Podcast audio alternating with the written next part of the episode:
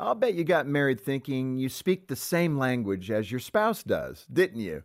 Don't be too hard on yourself. My wife Jean and I used to think the same way about each other. And we learned the hard way that we may use the same words, but we don't always understand each other. One notable example happened a few years ago when my wife made an unusual request for her birthday. Wanting to save a little money, she told me, Jim, please don't buy me a gift for my birthday this year. In response, I told her, okay. Then I shrugged my shoulders and went about my business.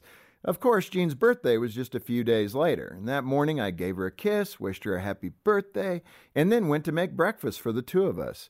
It only took a few minutes for Jean to shuffle into the kitchen, blurry eyed, to say, No breakfast in bed? No homemade cards from the boys? Jim, I told you not to buy me a gift. I didn't mean don't do anything. Wow, did I miss it? See what I mean? What you say and what your spouse hears may be two very different things, and those differences can easily lead to miscommunication and misunderstanding. But your differences can also lead to deeper connection and intimacy if you'll harness your differences and point them in the right direction.